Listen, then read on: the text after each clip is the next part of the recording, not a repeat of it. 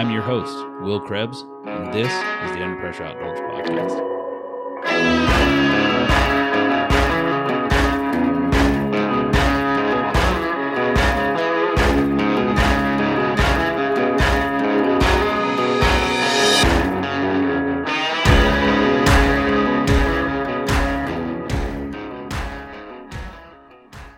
No intro this week, no special guest. Just the UPO crew hanging out around the table. And uh, we've come up with a uh, the hot topic of discussion that's kind of been coming in and out of the conservation spectrum this week, and that's the the duck stamp duck stamp contest. Yeah, go ahead. I'll say the duck stamp in itself. The we talked a little bit prior to the history of it of itself is pretty cool. So it came about in uh, 1934. President Franklin D. Roosevelt signed the Migratory Bird Hunting Stamp Act, or the Duck Stamp Act, and an increasingly concerned nation took firm action to stop the destruction of wetlands vital to the survival of migratory waterfowl. So, 16 all waterfowl hunters, 16 years of age and over, have to buy a duck stamp. And then you have a junior duck stamp as well, which I'm not sure what the. Do you know what the age regulations on that one are? Oh no, I have no idea. I have to look that up. But that one's five dollars versus your twenty five bucks, I think is what we're up to now. 25, 26 bucks on the duck stamp. But the first ever one in uh, 1934 was the A dollar. a dollar. Yeah, but that was the good old hen mallard and hen and drake mallard. Raised over $700 million to conserve over 5.2 million acres. And now, after nearly a century, we have to start including everyone. Ripping the value out of that too. Yeah. The first duck stamp was sketched and designed by J. N. Ding Darling, the director and Bureau of Biological Survey, uh, in 1949. So the duck stamp, you know, you have to have it to hunt ducks. Yeah. But, But, it also oh no, go say ahead. it also gets you into uh, refuges. yeah, for But- bird watchers and Yeah, it's for everybody. And there was that. Uh, they're normally a pretty cool. I mean, they, like a collector's item too, because they're always normally a pretty cool painting. they are really neat to see. The last year was the the black belly whistling duck, which also happened to be the same stamp that was it was also black belly whistling duck the year I was born. Uh, the season that I was born in. Yours was a mallard, Yeah. and I was scrolling through that earlier, but still, ninety eight cents of every dollar goes back to conservation, wetland conservation from the duck stamp. So every year that stuff's going to either procure new wetlands or lease wetlands because they estimate over the next uh, over the next was it 65 years, I think it said. Let me see if I can find it. I just read it earlier. But they expect ducks to be losing habitat and because of drought and cuz you've got generational drought out west right now uh, that's shutting down you know they're shutting down dams and everything else. And uh, we're looking at the Hoover dams in rough shape because the water's so low. They're having to divert water so farmers can still irrigate their crops. And but Any- with Any idea what duck made it the most times? Won the most times? I don't know. No, that's something to Google. You guys go ahead and do that. and I'll see What's if I can uh find it on what's Joe Google. Rogan's guy that does that? Jamie. Jamie. we need a Jamie. I'll play Yeah, Jamie well, right now. Or on the subject of economics and going all over that stuff. It's not just the duck stamp. Right, Pete? The duck stamp eventually led to more duck hunting, which led to the organization of Ducks Unlimited, which led to the organization of other com- other similar organizations. But if I'm not mistaken, Ducks Unlimited these days is clearing 230, 250, 300 million dollars that goes into conservation. Yeah. So, you know, I know a lot of our listeners were preaching to the choir, but I'm a little, I'm a little miffed about the whole idea that, like I said, everybody gets to play in the duck stamp contest. Why? Because it's fair. Well, it's not fair. Screw your fair. Nobody's paying the freight except for the sportsman. That's just the way it is. All right, that's not an absolute term. Yes, a few other organizations kick in a little bit, but for everybody that's out there enjoying the animals and everybody that's out there enjoying the conservation, they have people that shoot and people that hunt and people to fish to thank. That's well, and I guess boat owners to a certain extent because they're out there driving boat fuel. After that, your list is a bunch of also rans. So, and a lot of it started with the duck stamp. So, what do you think about them uh, adding and then taking away the hunting aspect on the duck stamp here in the most recent years, or the mandatory? So they made the the hunting aspect mandatory last year, and then now took that away where it's no longer mandatory to be part of it. I personally, I have no problem with it. I don't think it needed to be mandatory in the first place, uh, mainly because when they made it mandatory, it kind of looked like a lot of these duck stamp contests entries had drawn up this beautiful scene with a duck in it, and then they went, "This is mandatory," and then they kind of just went back in there and penciled something in so that it kind of fit. I don't like seeing the shotgun shells in the water, although I know it does happen. Um, and I, I don't understand the, the the duck calls in the water. Never did quite get that. That was that was pretty big. But this year, you know, the one that just won this year, uh, let's see, that was James Hautman with the 2022-23 federal duck stamp uh, with the the pair of redheads on it, the hen and drake redhead. His hunting aspect, you've got a like a duck boat in the background of the picture going across the lake, which I think he did a really good job of illustrating that in there. Was it a duck boat being pulled by another duck boat? Because it could have been Jordan. No, it was not. No, Wow. no, man. just, just saying. I, you know, I do have obviously strong opinions about things, and I think the mandatory hunting aspect was was the way to go. I understand that there may be a handful of people out there that are buying duck stamps that don't hunt. I, I would, I, s- I'd actually very much encourage people and do encourage people that if they really want to contribute to conservation, that's one of the best things they can do is just buy a duck stamp. But You know, I, we're under we're under attack from too many other places. I really kind of agree with That William though be that it it really could have been done a lot better because like this year's, you just got in the bottom corner of it two duck calls. arguably I I haven't looked at the 2022-23 entries to see if knowing ahead of time they knew that you you know they had like forewarning that the the hunting aspect was going to be added you had to have it in there. Yeah, so it may have been done a little better this year a lot of the entries where you see like I'm looking at here on the computer screen where the the the duck boats in the background of the of the picture. But I don't know. I, I hadn't looked at any of the other entries but you did have some this year that drew some attention where you had the duck hunting the hunter I'm trying to. I don't know how old this article is, but I have an article right here that says this year marks the 80th anniversary. Could have been last year when this article was written. I don't. It's on uh, DU's page. This year marks the 80th anniversary of the federal duck stamp. Since its enactment, this landmark has initiated and generated more than 900 million to conserve nearly 6 million acres of wetland across the United States. Whoa. nine hundred million dollars and six million acres of wetland, I, I thought it was 705. So based off the sales of a stamp. yeah, I'm That's old. crazy. But it's about the duck.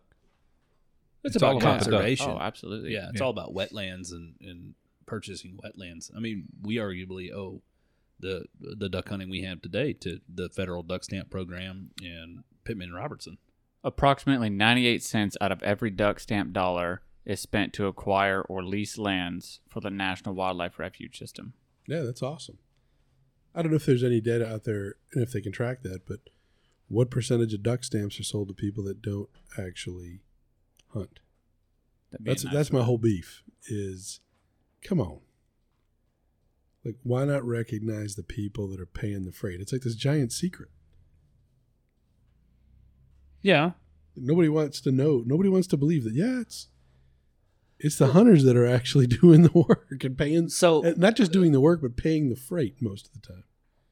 I get what you're saying, and I don't think that anybody discounts the fact that hunters pay for that the hunters are the large majority that's buying a, a duck stamp, but give me a reason outside of being a hunter why you would actively search out to buy a duck stamp unless you were a, a, a bird watcher and understood. Because I'm sure as heck not going to pay twenty five dollars to mail a letter. You know what I mean? Each year, about 25% of all duck stamps are purchased by im- individuals who do not hunt waterfowl.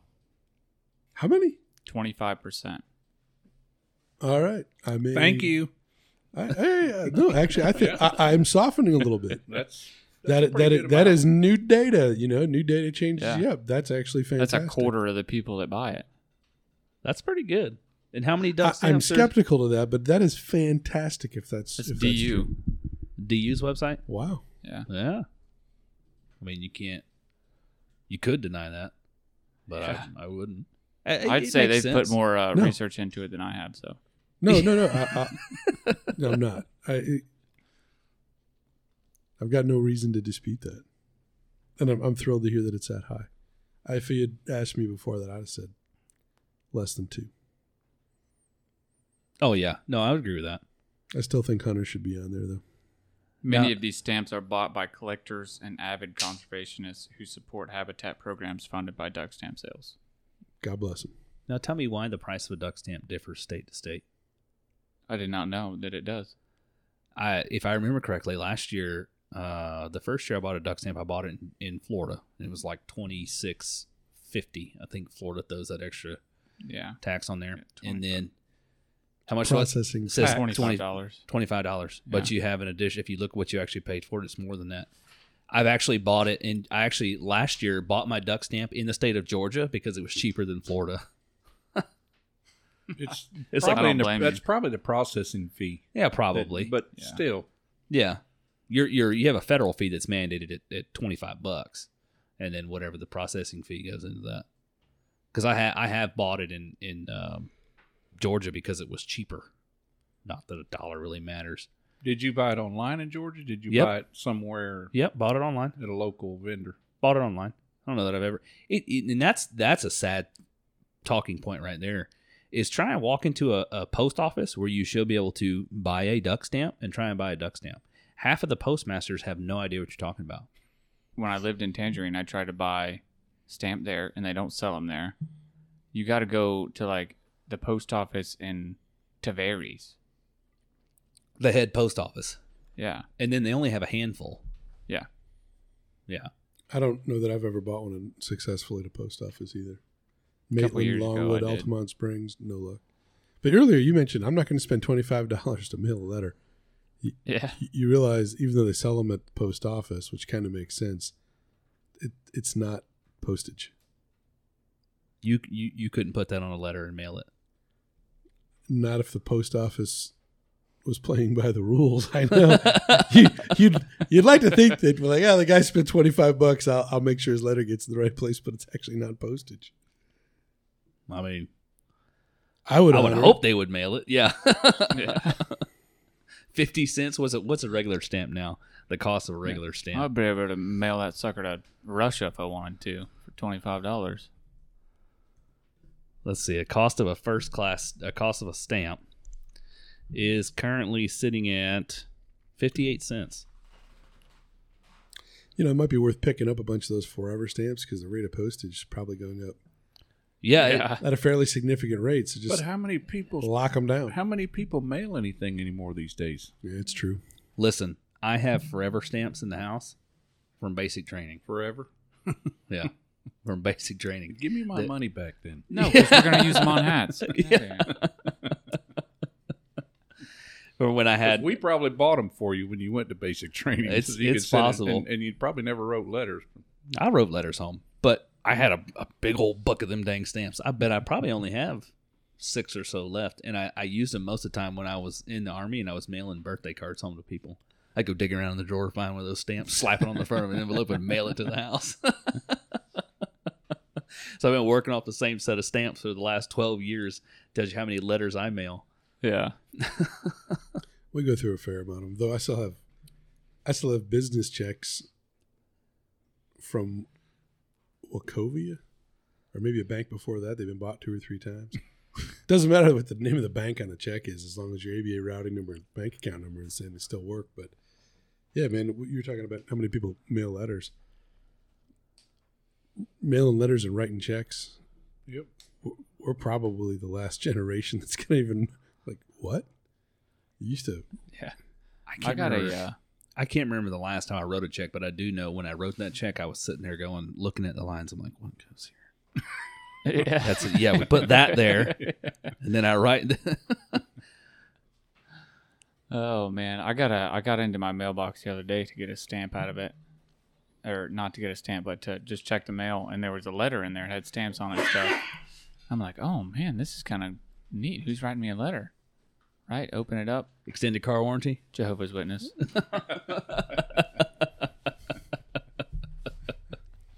Mailed me a letter. I've seen those come to our house before too. I was like, son of a gun. Had me excited. give it, give it time. The dang uh, solar people and the extended car warranty, they'll start writing letters too. But you're gonna open up. It's it, they're gonna have a uh, one of those like the little e the little uh, cards that talk to you when you open it up. You open the letter. We've been trying to reach you about your car's extended warranty. You close it back, open it back up again. or it'll be like, have you seen the one um, where at uh, the birthday cards where you open them up and as soon as they start playing, they don't stop till the battery dies? Oh, I think birthday cards are probably about the only thing that gets mailed these days. Probably. I know I got I get three, three last week. No, two, three. but they don't. People don't write letters anymore. Email, Email, text, message, Yeah, yeah. But the, got to buy that federal duck stamp every year. I wish I would have kept the ones from the first time I, I bought a duck stamp, but I don't have those anymore. I've started keeping them now, but I, I mean, it's attached to my license, so I need to start buying doubles. yeah.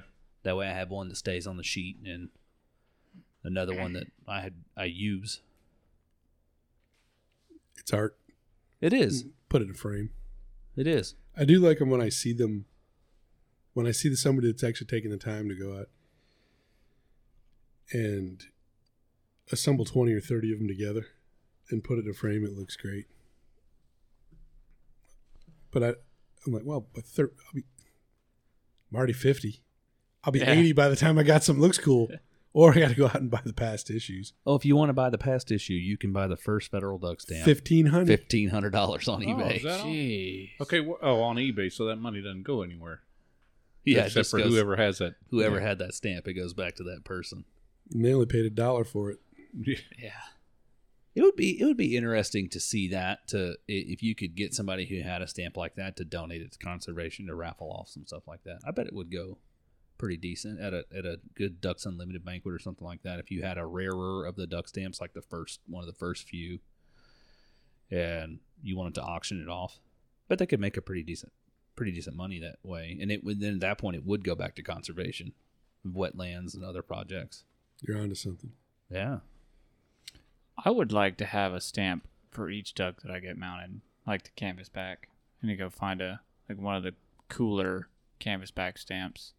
some of the other ones you, you can you can pick up fairly well i say fairly cheap.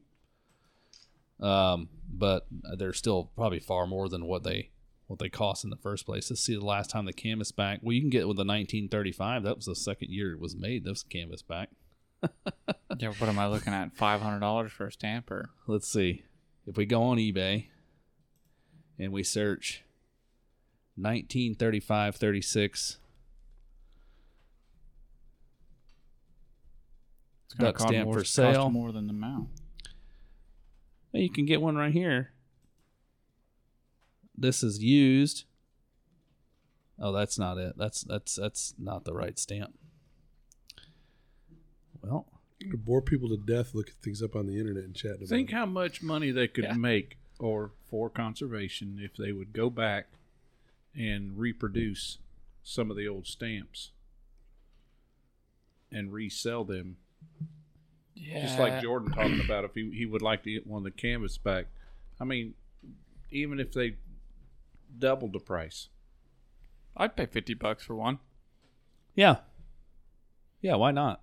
I mean, I don't think you'd see 98 cents on the dollar go back to No. conservation on that, but still, if you got 70 cents on the dollar, that's more than what you're getting out of a duck stamp. And you wouldn't sell near as many because it would be like a novelty item. You wouldn't have to have it. Well, let's face it, they're made they're computer made with a computer, so Right. it wouldn't be hard.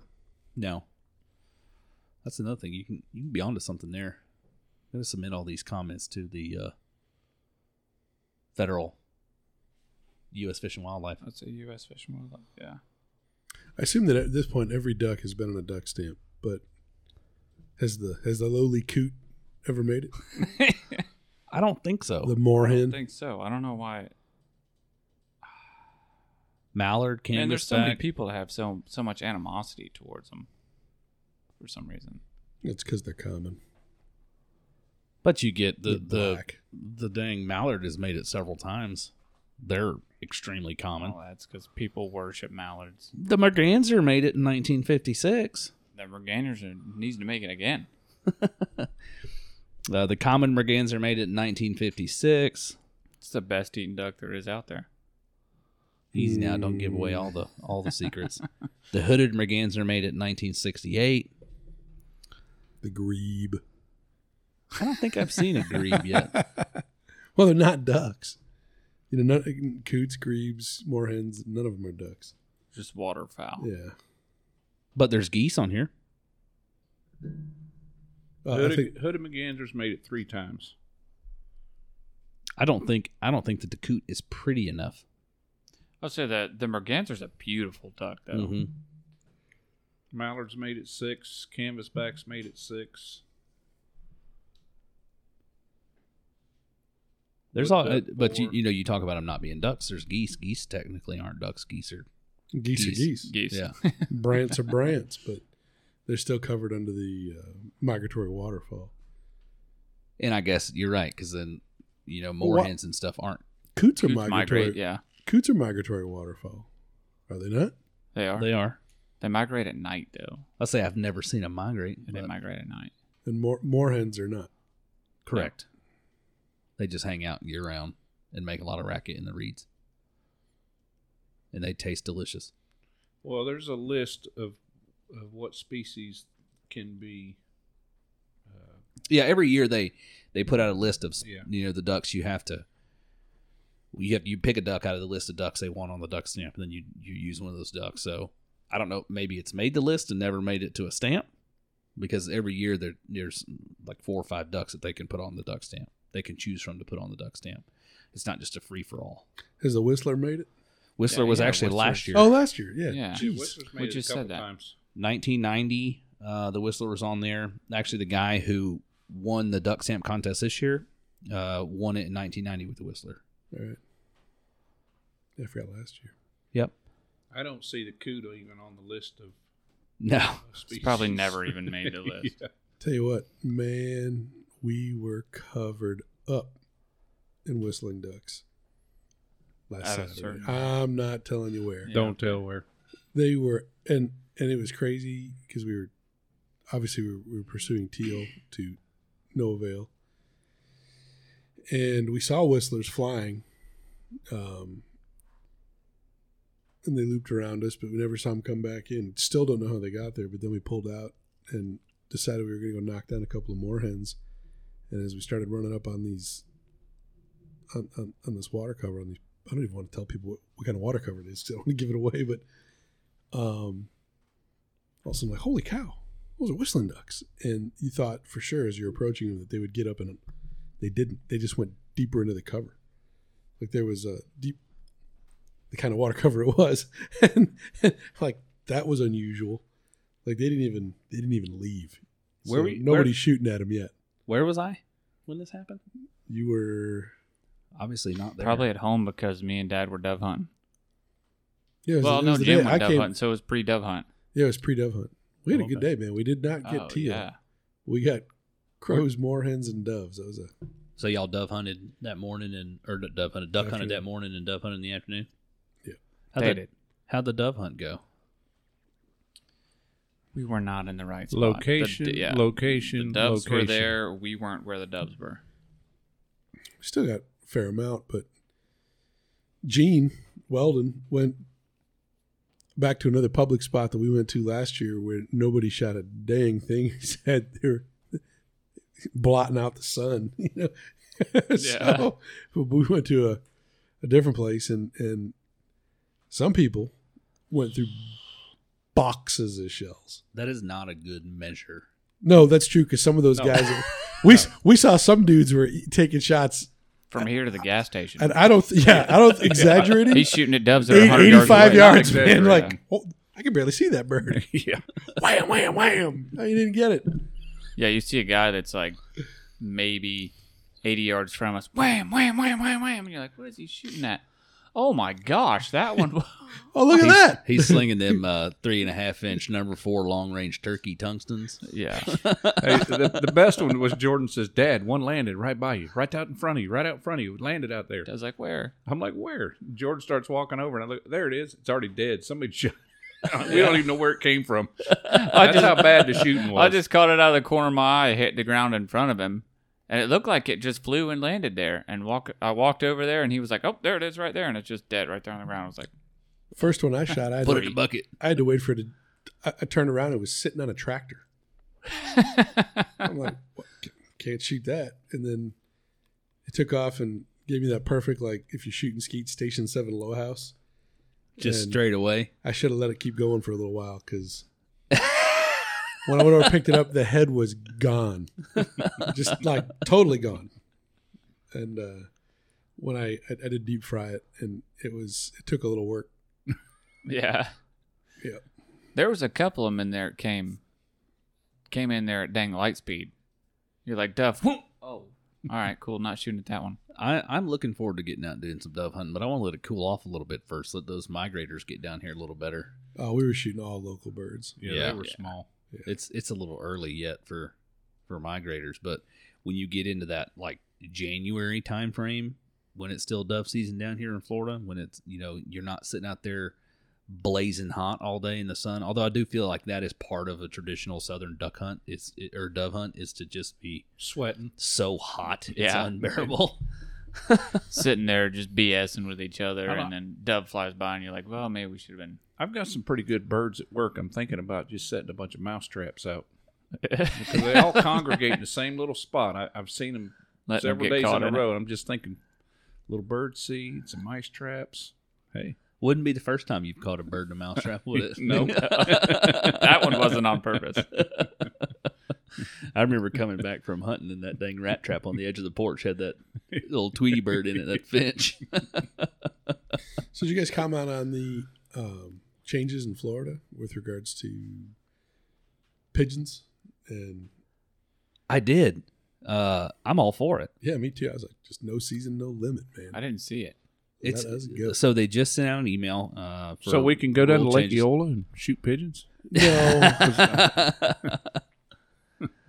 um, the thing to do at that point would be to find uh, you. You got we do have some dairy farms around here where you've got large congregations of cows in one spot. banging the silos. But yeah, I, I mean, serious because those the pigeons carry disease and stuff like that. You, you probably have a pretty decent chance getting to be like, hey, in just out of nowhere, in the middle of you know, out of all seasons, hey, can I come out here and, and kill off a bunch of your pigeons for you? Yeah. Just have a good old pigeon shoot. I'd be Yeah. down for it. I bet they taste the same. They do. It, I've eaten more. Just a one. larger breasted dove. Yeah, It's it's like it's actually a rock dove. Yeah. Yep. so. Have you seen uh, the Florida rock dove? I know you've heard one, you just don't know you've heard one. When you're sitting there and you're uh, you're out in, I, I see them a lot of times in subdivisions. And you just hear that whoop whoop Oh yeah, yeah. whoop. That's a rock dove, and they are tiny, like the size of that beer can. Tiny. Wasn't that the first bird you shot, Jim? At the Yeah. the other day. Yeah, I think you're talking about. I think you've confused rock dove with ground dove. We seen quite a They few were of just them. the same size. All they do is make you jerk. You're like, oh, Yeah. Yeah, a rock dove is a pigeon. The little tiny ones are, are ground doves. we Are they? always called them turtle doves. Turtle. I thought that's that's what your uh, what you Ringneck. no ringnecks are about the size of a pigeon. Yeah, they are. Yeah, they're huge, and they are an invasive species. Um, but you had that, so they just sent an email if you bought a hunt license in the past um, for the changes to next season. And that was one of the things that it had, you know, pigeons and um, what was it, Muscovy ducks and Ooh, I'll be Uh, about it. Oh Lord. what are those geese? Egyptian geese. Oh, Egyptian.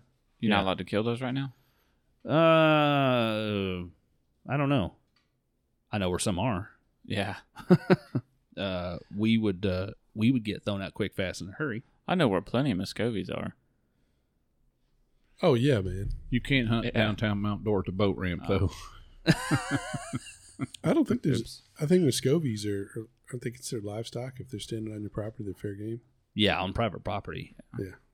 Those a few, harvested a few of those too. I've heard they eat wonderful. They're good. They're huge. Yep. They are absolutely Can I ask old. Cameron Gordon? Yeah, there you go. He traps them. Yeah. But I would love to get find a spot where I could flush some of those suckers up. Well, I mean, I mean, I know a spot where you could park a boat and flush some up, and But I know some gas stations you can go flush some up. Oddly enough, I think it's about every hood gas station I've stopped at. and I can tell you this: Muscovies. Muscovy ducks are strong. They're strong. I tried to snatch one one time. I'll say, how do you know that? So, uh, Briar and I were out one night uh, at an undisclosed location, and they were roosted on the railing of the dock. And I was like, I'm gonna snatch one of those. And I grabbed a hold of it, and I had I I when I grabbed the hen, um, I didn't get one of her wings, and she whooped the shit out of me. and got away, but she I was really surprised at how strong she was. I mean, I I knew they were big, but when you really get a hold of her, it's like holding on to. She was smaller than the than the drakes. She was still bigger than a chicken, Yeah.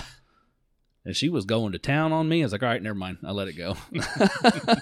I imagine, you know, you're a fairly thick fella, but I imagine if something got a hold of you and you really thought it was either You'd be, Yeah. you'd be It's- squirming it's- for your life it's too. the end. yeah, yeah, you might have some Frankenstein strength in you too, buddy. that's the that's the life the life or death. You know, the the fight or flight, and uh, They chose flight. yeah. well, along with the fight, yeah. Man, I tell you, being fortunate enough to go out and go banding this year, uh, I caught what I would assume was a hen whistler because she had a brood with her. Yeah. Those things are strong Oh yeah. as shit. How about the babies? They were easy, man. I picked up like literally pulled up to the brood and they separated, and it was just like a head in in between each finger. Threw them in the box. So you banded a bunch of wood ducks. Yeah, banded a ton of wood ducks. I'd s- I'm total, but I think we banded eight, eight one time. We probably banded close to ten or fifteen. We're probably close to fifteen or more wood ducks. Who'd you go banded with? FWC. Hmm. The question is, how do we catch coots and band those? That would be tricky. You'd have to catch them when they're molting. You, you'd have to. Well, they wouldn't be here. Yeah, you have so to do that, or you have to catch them with a net. Yeah, Do they actually ban coots? They No. haven't banded coots since the '60s, I think. But they do get banded. Hmm. We know where you could ban some whistlers with a net. yeah. Yeah. I banded some whistlers. That was a blast, man. That, gosh, Tell us about it. To be able to do that as a job, it was fun. So we had the airboat out, and then we would run through the spatter dock. We just kind of idled through the spatter dock. I had a spotlight, she had a spotlight, and then either I would spot it or she would spot it. Whoever spotted it pointed it out with a light, and uh, she would speed the airboat up, and I would lay on the front of the airboat, and then as we passed it, I would just snatch it out of the water, and then she had a little pin with like a funnel on it in her boat, and you just threw it in the pin. That was it.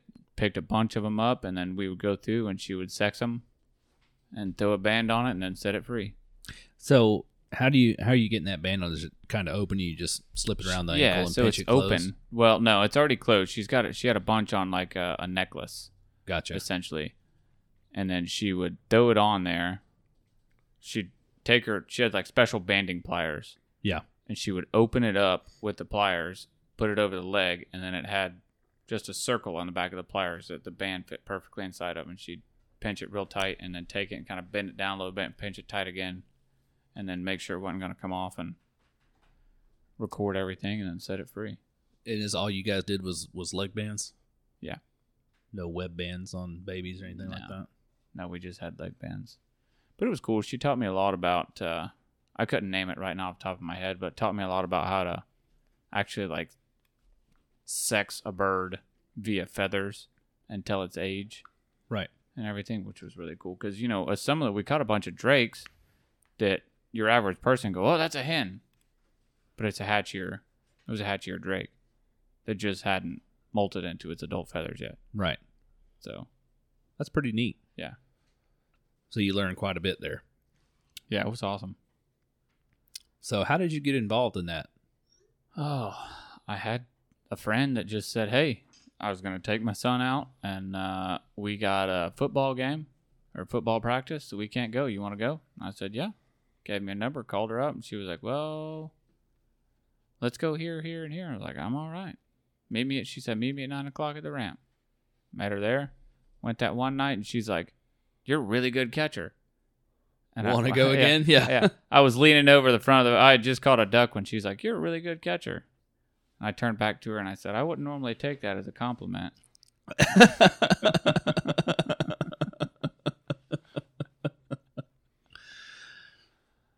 And then we went again, again. Yeah, you guys made it. I remember you sending pictures. I think you did. You, you made a TikTok of that, didn't you? Some of Yeah. the photos from that. Yeah, I think I did. Yeah. Yeah. And all the all the ducks you guys had in that little pen. I was wondering if if she had used that as a like that was a trap that you guys used in those ducks. no, but so I never got to see one. But she has somehow has some traps too. She banded a bunch of whistlers out of traps. Somehow she sets a trap with bait or something, and I don't know. It was out of somebody's backyard that allowed her to put traps back there. Oh, I don't. And then the duck gets in the trap, and then yeah, that's it. Yeah, They find their way in. Can't kind of like I'm assuming it's kind of like a fish trap where you can just get as many in there as you can. And they find their way Probably, in, yeah. can't get back out. I bet I know a backyard they could ban some, get some whistlers in. yeah, Oh yeah. Well, yeah, any backyard along Ah, the water mm. with, with, the sod. retention pond, Yeah. Yeah, you could you could go behind the uh, what's it uh, the Hardys and Leesburg Tavares. Tavares, yeah. that pond back there. My gosh. it's already filling up now. Gosh, I drove by there the other day uh, when I was at work, and there was there was probably twenty of them back in there, and that pond might be forty feet wide Oh, by dude. hundred Yeah. feet long. the pond by the dealerships the other day. I drove past there, the one that gets slapped full of hydrilla. yeah, There was like freaking twenty wood ducks in it. I see them out there. I always watch that pond to know when the birds are starting to migrate down. I Yeah. start seeing the hoodies out there and hood Yeah. mergansers all in that pond. Uh, because you drive by the on the drive by on the highway, you just see the white heads. Yeah. they're all Yep. combed out, searching around, and they will literally be there all day long. Dude, it was like twelve o'clock in the afternoon when I'd seen the twenty wood ducks on that pond. Yeah, 46 and uh, 441, that pond, when you're getting from 441 to get on 46 and you go over the bridge, you come down that pond on your right, you usually see. Oh yeah, yeah, yeah, out yeah, there. yeah. The one that they put the road yet. right through the middle of. Yeah. Yeah. Yep. I've seen them down in there too. We're talking about that one right there at 441 in in uh, like East Crooked. East Crooked Lake Oh, yeah, yeah, yeah. by that old Yeah. used car dealership. Yeah. That one fills up with dang ducks too. Yep. Look at that, and I'm like, man, if only I could get away with that. Yeah. Got to figure out where they're coming from. That's the that, that's the trick.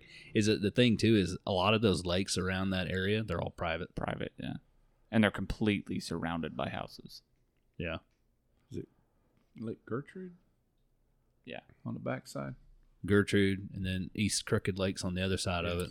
I used to know some folks that live on Crooked Lake. I wonder if I. I'll bet they know somebody that probably get us on there. There's some spots on Crooked Lake we could we could squeeze into. Oh, absolutely. I know There's- somebody that 'cause lives on there's some- Crooked. Spot naming. Now Yeah. we're gonna be trying to gangster into Crooked Lake. hey, that's that's private. That's private lake, you know. But we got our own private holes slide in there. Speaking of, we gotta we gotta talk to. A, I already talked to Evan. Uh, the other day, I went and bought a a nav light or an anchor light for my boat from him that he made. But uh, he said, "Get out there." He said, "Start working it." we gotta get out to. Uh, you gotta get a hold of Michelle. Yep, I gotta get back a hold of Aunt Michelle. Get out there and scout that area. They gotta be out there, man. I I would assume so. Let's go this weekend. Y'all have fun. but man, I think one of my favorite spots I've come to love to duck hunt is is that flooded timber hole in the back of the the Oh, lease in. Georgia. I wish I had more places like that around here I could hunt. Skeeter Pond. Yeah. Yeah, you call it that. You get let me catch you back here trespassing. Yeah. Yeah. Go to track your lease down. Like, dialed it in. There's some duck pond in Georgia. You got to walk past so many trail cameras. yeah, I'd, I'd know who you were. we gonna before know who got you are there. by the time you get there.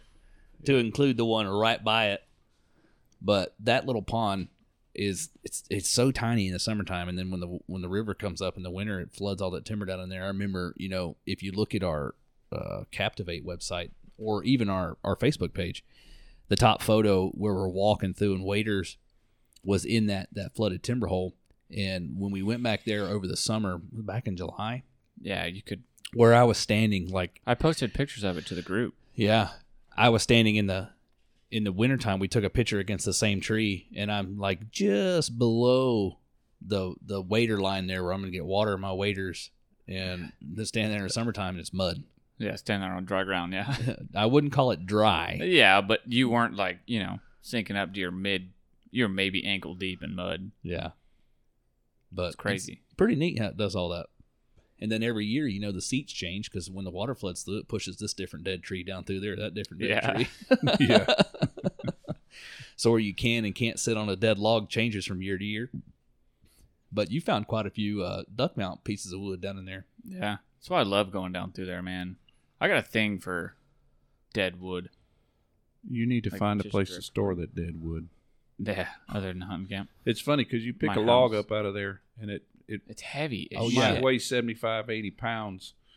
And you go pick it up now and it's like picking up a piece of balsa wood. Oh yeah, because it's so full of water. Yeah. Let it dry out up there, and you pick it up. That one log that weighed forty pounds now weighs two, Yeah. Yeah, but it feels spongy when you're picking it up now. So on this on this lease you've got in Georgia that's got the wood ducks, have you had to do anything to cultivate those ducks, or were, were they just there? you know we've just been fortunate enough for them to be there. Um, just kind of one afternoon heard some ducks, so let's go ahead and go down there and check it out, and they were just there. But we do have our uh, our little private spot here, and uh, in town, and about the only thing we've done there is just try to open up some vegetation, give them a place to land, make it more attractive to them. Gotcha. You know, there's some. I know some folks in Ducks Unlimited that did a pretty good job of building boxes, and they're saying that they're starting to see more and more, more and more ducks. And uh, you know, I pulled something up off of Ducks Unlimited that when they do their surveys, the the mean or one way I calculate an average, the mean um, annual duck box occupancy. I assume that means that the ones that are actually maintained and you know not Yeah. not sideways and top blown Yeah. off. How many you times know. you, you're on the boat and you see, you see, you know, wood duck boxes, but they're all, they look like trash. Well, we're Man, gonna, we're gonna just fix some of that- that. It's Yeah. part of doing it is taking care of it. Well, that's that's part of what we're gonna try and do when we get our duck boxes build going this year is replace a lot of those ones that are Hallelujah. just run all down. Yeah. Because you know, I think you and I, Jim, you and I talked about this. Once a wood duck is raised in a box, so a wood duck naturally seeks out a hen will naturally seek out um, like a natural hole in a tree first, um, and then if if she was raised in a hole in a tree, she naturally she seeks out a hole in a tree before she seeks out a wood duck box. If the if the available natural nesting area is taken, then she seeks out a box. Now, but if she was raised in a box, she actively seeks out a box before she seeks out a tree. Makes sense to a certain extent, yeah. I don't I don't know how they survive the incoming flight into a box when you're going mock Jesus and you hit that hole at mock Jesus and how do, how do you sur- how do you survive that? I mean, that's like almost like running into a brick wall. They're nimble, man. They're extremely nimble. She must turn. She must hit that hole, turn flat, put her feet against the back, and land on the bottom. Yeah. I was gonna say you've seen them come in the timber, man. That Oh yeah. upside oh, yeah. down. Yeah. But it wood duck boxes. That's one of the cool things about wood ducks is that you can build nesting habitat for them. Yeah. which is actually a really big thing for us too because you talk about like they seek out a tree and then with some of our advancing uh, development we're losing trees so if we're able to provide those birds with that habitat that they need to nest You know, not only do they seek out, you know, we talk about, they try to return to the same place they were raised when they nest. So wherever their mother nested, where they were raised, they'll come back to that same area to nest again. It's good news.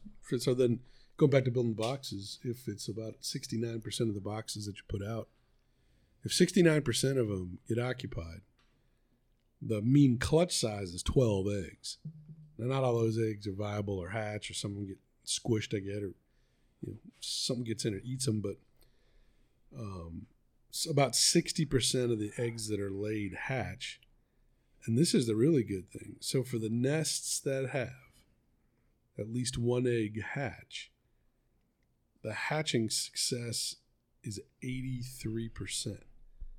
So I assume that means that 83% of nests that have at least one egg hatch make a duck. Now, what I don't know is how many of those little ducks get swallowed by bass or picked off by alligators or whatnot.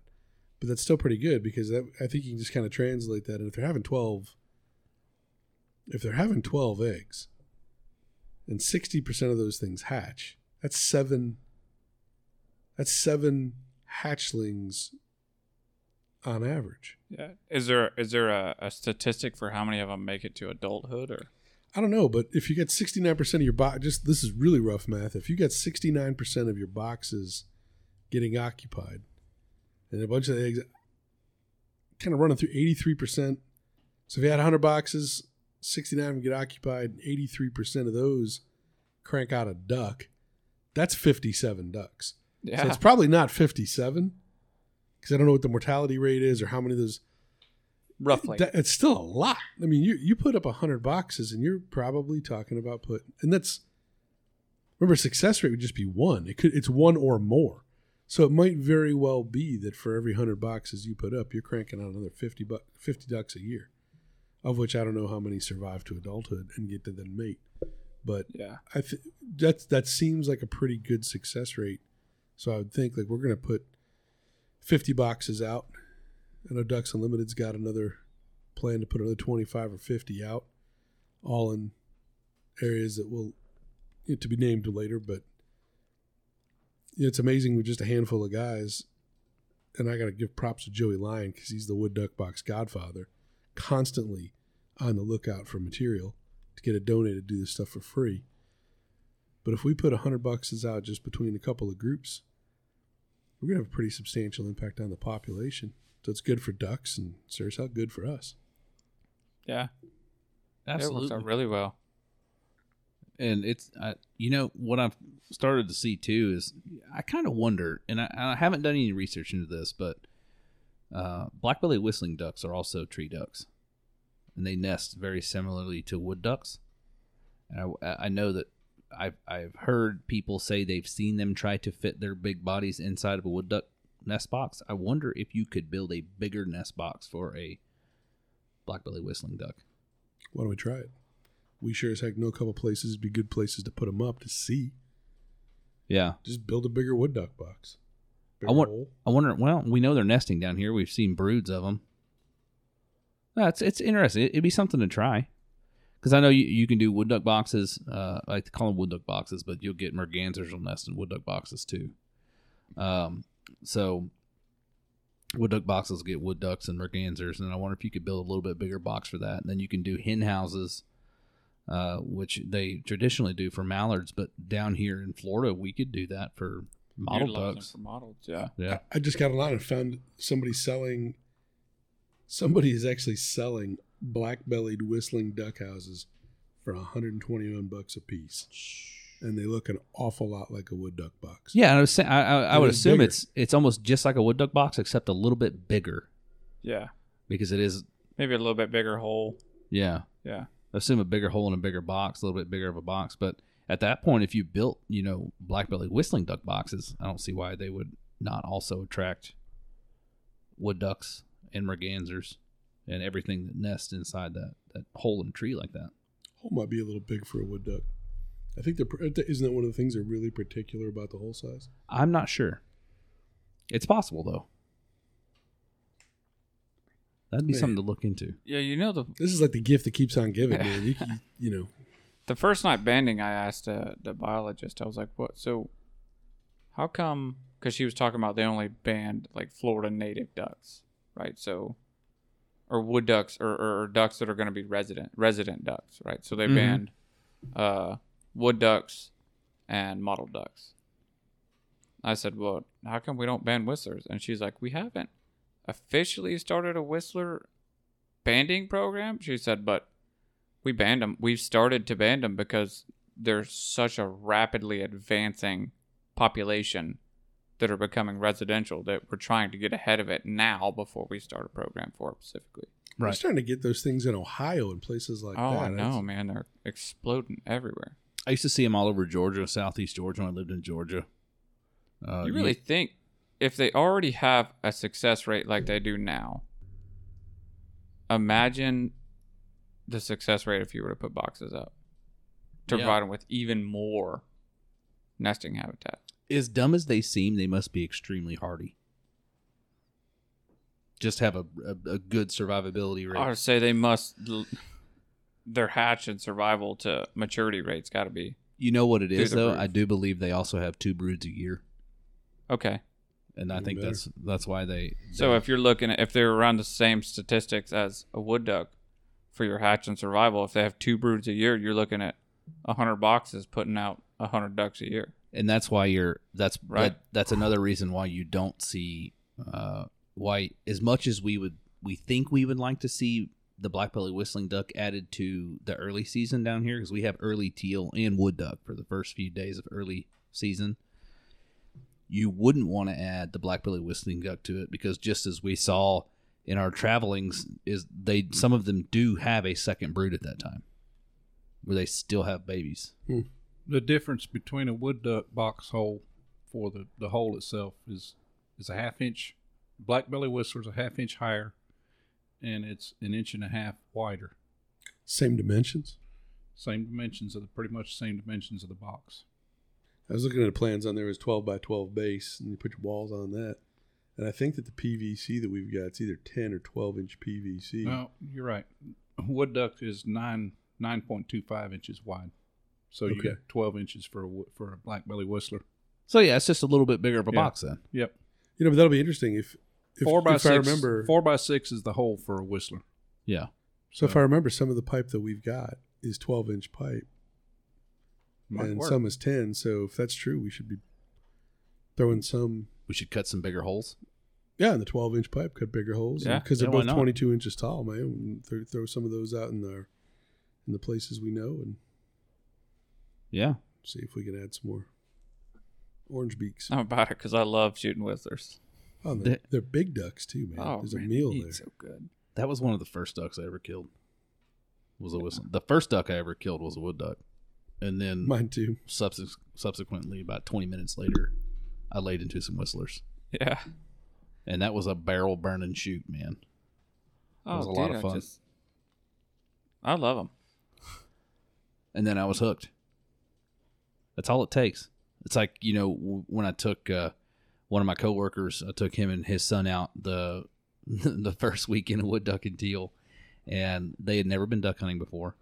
But uh, it was me, my coworker, and my coworker's 11 year old son. And we had a hen wood duck come in just after uh, sunrise, and she landed in the decoys off to our right. And I told his son, I said, "All right, I'm to lean back. I just want you to stand up and, and lean across me, and and shoot her." So he stands up, boom, lays her out flat. And I was like, "Good job, dude. Good job." So we go through all this and the whole rest of the day, and I ended up killing. I killed a drake, and that was about all we saw. Well, we saw plenty more, just too late because not paying attention. But uh, as we're idling back to the idle zone, back to uh, the ramp, his son says, "I didn't see that duck." What do you mean you didn't see the duck? He's like, "Well, I." I couldn't see her on the. I didn't see her in the lily pads. It's- He said, "I just saw a dark spot, so that's what I shot at." You shot the right dark spot. yeah, Man, it's awesome. I love getting the opportunity every year to get new people out into it. Because people are like, I've never been duck hunting. And you're like, man, it's fun. They're like, yeah, um, I bet it is fun. And you take them, they're like, holy cow, that was When are we going again? that was fun. Yeah, yeah. that was fun. It's it's a lot of fun. I I, I think uh, it's fun to get people out there who've never duck hunted before because you don't realize you know one of the things you miss from from deer hunting. I mean, I love deer hunting for the payload, but the uh, the camaraderie and the conversations and the you know cooking the breakfast and just hanging out in the duck blind is something you don't well it's something you don't find really outside of bird hunting in particular Yeah. you can kind of get the same type of camaraderie on a dove field uh, stuff like that. You just don't have to be quiet which is you know all the different hunting like western western big game hunting is popular well partially for payload but also because so much of it you really got to earn. You're gonna walk. Yeah. um we don't have that here. So it makes sense that whitetail deer hunting is very very popular payload and you kind of get to cultivate them and farm them almost if you've got a lease or the public land is always a challenge. The challenge on public them. land is, is is the scouting and positioning and battling off you know the other th- 35 guys that are within 100 yards of you. But when it comes down to the wing shooting, the thing I think I like the most about wing shooting is the odds are still with the bird. Yeah. I mean, finding them is already hard enough for getting them to come in, but the odds are still with the bird. Whether it's snipe, whether it's uh, doves, quail, ducks, right? Changes a little bit with turkeys because by the time the turkey comes in, you know, finding them is the hard part. Getting them in, but once they're in range, the, the odds are no longer with the bird. I don't And know, don't, Right, but- don't think them ducks don't use the wind to their advantage, just like dove, The- because they do. That's what I mean. The, the ducks, get it. the, they- the odds are still with the bird. that tailwind kicks up and yep, they're flying now. Yeah, That's right what he's by. saying. The, the bird Yeah. still has the advantage. That's right. Yeah, I have to disagree with you on turkeys, Jim. All the ones I've had in range have evidently very much still had the advantage on me. Uh, maybe that's just me though. I was gonna say that's. Although you think, you man, I've gotten in some spots for ducks where you're like, man, this is gonna be a shootout, man. We're gonna limit, and then the first bunch comes through, and you're like, once you get settled down, you sit back down. I, I catch myself all the time thinking, I never even once. I just got so excited, I didn't even get down on the bead. I just stood up and wham, wham, wham. I've I found that that happened to me with the dove hunt we did. The first when the first one came in because I saw it on the tractor was so easy. It was like it was like shooting skeet. Yeah. But then they were so few and far between that when they ran the gauntlet of the other guys, they were unloading on them, and they got to us. I'd throw the gun up and wham, and like I'd have the how do I say that? You'd, you'd have the sight picture and then wonder why didn't the why didn't the bird die? And it took me a while to realize that I was looking, I was looking down on the on the bridge. I was I didn't get I wasn't getting all the Yeah. way down and looking, getting the nice flat sight picture. And you get people that are like, "Man, I need to go shoot some shoot some clays, right? That'll be good for me." I'm be. like, "That's a completely different story, though, because you put me on clays, son. I'll tear clays up all day long." But I just my adrenaline gets pumping so much when it comes to hunting that I don't. I can tell myself, I can do it and tell myself, "All right, get on the bead next time." Birds come in. I just completely forget what I just told myself. Well, the you know shooting clays develops muscle memory to Yep. where you Mhm. do get onto the bead instinctively. and there's things. It depends on what you're trying to do. You're trying to are you trying to break 25 birds? Because if you are, depending on what rules you're using, you either have to have the gun uh, against your hip, or you can actually have the gun shouldered. And obviously, have having the gun shouldered and waiting for the bird and all that's what you're going to break more clays. But if you want to use that as an exercise, because originally the guys that came up with the game of skeet were doing it because they wanted to be better. Think they were actually trying to be better dove hunters. I think it was specifically doves. Um, there's all kinds of games you can play where go out there and just say bird, but don't. The guy who's going to pull is not going to tell you if it's going to be high house or low house, right? And you have to have your gun down by your side, and then even put a delay in it. So you say bird, but he might take three, four, five seconds. You never know when he's going to hit the button. Yeah. And all those things will make you a much better shooter, right? Um, so, and it's like anything else, man. If I'm out, if I take the time to go out and even take a couple trips to the skeet range, you know, because sporting clays is hard to find. It's expensive, but skeet's pretty inexpensive. You go out there and do that, you're going to knock down more birds in the shoot. You just will. I can see the muscle memory. That makes sense. I love shooting five stand, Yeah. except for the rabbit. Yeah. I know, Down isn't low on the ground. The rabbit can screw himself.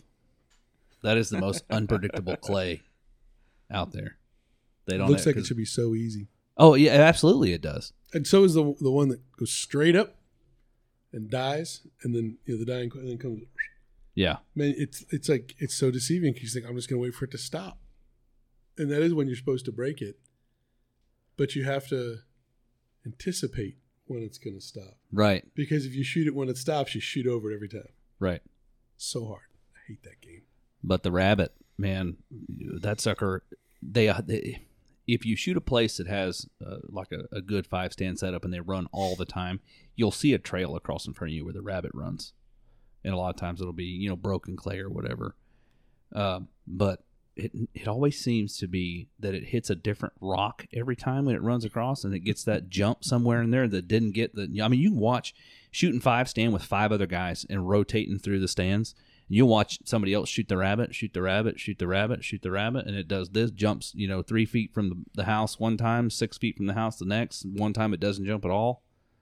You never know when that sucker's just going to take off six feet in the air because it hit a rock or hit an uneven patch of ground. Yeah. But it's a lot of fun. Uh, So- it's hard enough to hit just because the because it's on the ground. I found my headache with a rabbit because it's on the ground. For some reason, I shorten my lead and I shoot behind the damn thing. And what's even worse is you get insulted because you see just how far behind you behind that damn Mhm. rabbit you were. yeah, I was three feet behind it. But well, let's get into the tip of the week, man. I, I tell you, uh, my tip of the week is you, are technically supposed to take your duck stamp and put it on your license, and the hard card has become a, a newer thing. I order a hard card every year when I order my license, just because it's nice to have. If I wash my wallet, I don't ruin a paper license or whatever. Uh, and especially out duck hunting, where you're probably going to get wet at least once or twice or ten times throughout the season. I take my duck stamp and I put it on the front of my hard card license, and then I take a piece of packing tape and I basically laminate the front of my license with it.